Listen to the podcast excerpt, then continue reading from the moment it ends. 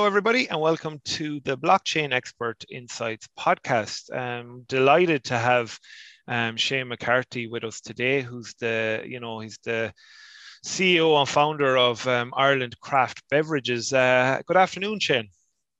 Hi, Trevor. How are you? Not too bad. No, it's a, it's a, it's a, it's a bit drizzly now in Galway. It's not the, the, the weather yeah. we've had for the last couple of weeks, but uh, we, we, we'll have to deal with it. Yeah, yeah. No, weather's always the first topic of conversation between two Irish people. So yeah, it's it's it's not sunny up here in the north either. yeah, we could take up more than the ten minutes, but uh, we, we, we, we, we'll plow on. So, like I, it's the the main aim of the podcast is kind of it's a concise ten minutes of a special special area, specialized area in blockchain. So I'll kick it off like I always do, just asking um, the podcastees. So, what does blockchain mean to you, Shane? Yeah, so I suppose blockchain, um, you know, to me is just uh, a terminology um, that is probably thrown about a bit more uh, often than it should be. It's it's a it's a technology that reinforces security. You know, reinforces the element of track and trace. Um, and you know, the key word that a lot of people use is that immutable. Um, that that piece of immutable software when you record something onto the whether it's the digital ledger technology or whether it's a, you know a public blockchain. Um, so for us, it's really just a, a piece of technology, um, probably the most cutting edge technology in the market that allows to showcase transparency and traceability.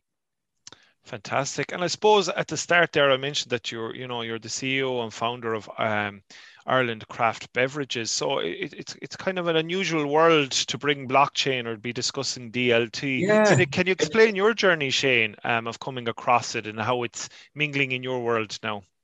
Yeah, for sure. You know, I became aware of blockchain from working in the finance industry. My background's in, in finance, um, you know, working for big uh, corporations such as JP Morgan and trading firms. So, you know, I think the financial industry probably took blockchain uh, initially um, we're, we're one of the first industries to use it, you know, uh, to a degree on, on exchanges. Um, so working in that industry and then moving into uh, fintech, um, where, you know, you'd be working with hedge funds in terms of you're trying to create um, back end valuations in, in large, um, what they would be seen as as NAVs in hedge funds, and, and a lot of this technology would be very relevant in that space. But then moving, you know, I moved out of that space to, to start my own enterprise with, with an old college friend of mine. Um, and, you know, seven years ago, we, we set up an export platform, um, which is pretty much supply chain. So for me, there was a lot of overlap uh, in utilizing this technology in the world of supply chain and transparency and traceability. It can really come into anything. So yeah, that's that's how in a, in a, in a nutshell how we kind of seen how we could use it um, in allowing and empowering consumers really to to see exactly what was inside their product. And that's fantastic. And I suppose, you know, whenever I'm looking at a use case, I'm always looking at the benefits of blockchain and how it can be mapped on in the supply chain. And I suppose, you know, can, can you give some of the problems that would be involved in, let's say, you know, the, the beverage industry? Like I, I know I've been reading, you know, um, use cases on blockchain, let's say Scotch whiskey to to prove provenance. Yeah, that's like yeah. Like, so what what are the main issues that you that you would face? Let's just get let's let's eliminate blockchain. Let's focus on the issues you're facing in the supply chain. What kind of issues, um, Shane? Yeah, um, I, I, think it really is that traceability issue. You know, when you're a, you're a large uh, commercial player compared to a small artisan player, it's it's about that transparency story. You know, how do you show the consumer that their hard-earned cash is actually going to a small producer? You know, there's so much choice out in the market now, especially with craft beer and craft whiskey. Um, for us, it's like how do you give uh, a pretty fluid way of a consumer uh, quickly checking that you know what they're buying is actually local and it's not going to the same you know multinational corporation that just has rebranded uh, you know a, a, product on shelf um, and, and put a different label on it. So for us it really is everyone has a smart but i'd say everyone a lot of people these days have a smartphone um, a smartwatch. And for us you know it's as simple as opening up your camera pointing at the beer and it verifies exactly what it is. It also brings you through to and this was probably more the difficult side of things and integrating the other technologies around the blockchain. So building a UX that was able to plug in on top of a robust audit trail, you know, making it almost, you know, the consumer not knowing that the blockchain was running in the background. And, and that's how I see it being uh, played out in the future that, you know, people don't need to know um, what's happening in the background and verifying all of this information. Uh, so for us, that was probably some of the difficult challenges that we had when we were trying to put up not well i suppose it was a proof of concept and you know for us downstream beer uh, when it came out in 2017 was the world's first blockchain beer was you know the world's most transparent beer. Um, and that had retailers then uh, come and asking us for the product. So we we had to scale it up. We had to actually uh, look at how the proof of concept became you know a real viable product and became you know an on-shelf product that was listed nationally in Marks and Spencers and you know in, in, in numerous e-commerce sites. So yeah, it was an exciting journey, but for us there was a lot of a lot of challenges and really pivoting uh, you know from that proof of concept into real life uh, product on shelf. That's fantastic, Shane. And I suppose when you're looking at, you know, um, you know, the, the, the distillery industry, you wouldn't think of counterfeiting as being an issue, or maybe yeah. you know, um, micro producers ensuring that whatever you're buying, you know, the the rewards or the incentives goes back to them so they can continue on their journeys. And I suppose being on this journey now, um, a, a concept that I look at is technology diffusion, and that's basically you take a technology, it's black box, you know the benefits initially, but then you start to see benefits you would not normally have, you know, been associated yeah. with it. Yeah, have you seen absolutely. any of those benefits, Shane? Yeah, Trevor, that's a, that's a great. Uh, I suppose that's a great point. Um, we've seen numerous um, values. You know, a lot of the times, you know, when the internet was built, people didn't know e-commerce was going to be built off the back of it, or email was going to be built off the back of it. The exact same things happening in blockchain. Um, for us, there's a big upcycle or of of you know traceability because when people scan or, or it's it's the same way Google Maps works on your phone, you actually get an upstream of data um, on where your product ends up. So that in itself allows uh, for anti-fraud. So if you're sending con- containers around the world uh, to a distributor in say China for for um, uh, per se, and then people start scanning it in Australia, um, you know straight away that your product has been uh, fraudulently sent to a wrong jurisdiction. And that happens quite a bit, especially for big brands such as Jameson or Scottish distilleries. Um, they have no real means um, of tracking that supply chain. So that was one of the benefits, uh, you know, that, that we seen, um, the whole fraud side of it. But then, you know, where your product actually ends up, because you get a real-time map.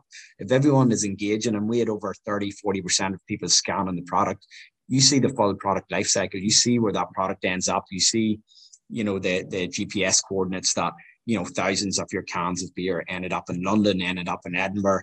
Um, so there there is this kind of full product life cycle, um, and then there's the supply chain element of quickly checking in products because every single can of beer is identified as a digital asset.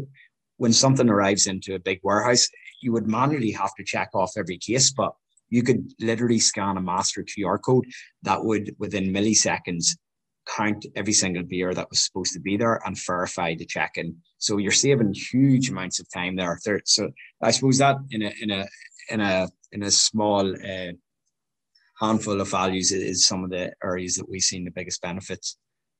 Oh, that's fantastic, Shane. And what's crying out to me there is, you know, real-time logistics, you know, and particularly yeah, yeah. if you're if you're a business that's setting up, you know, time is money and lost produce or not being able to verify if someone's received it or if someone has delivered it, the, the data can be a huge issue, Shane. And the, the, the benefits you just uh, provided an overview there is fantastic.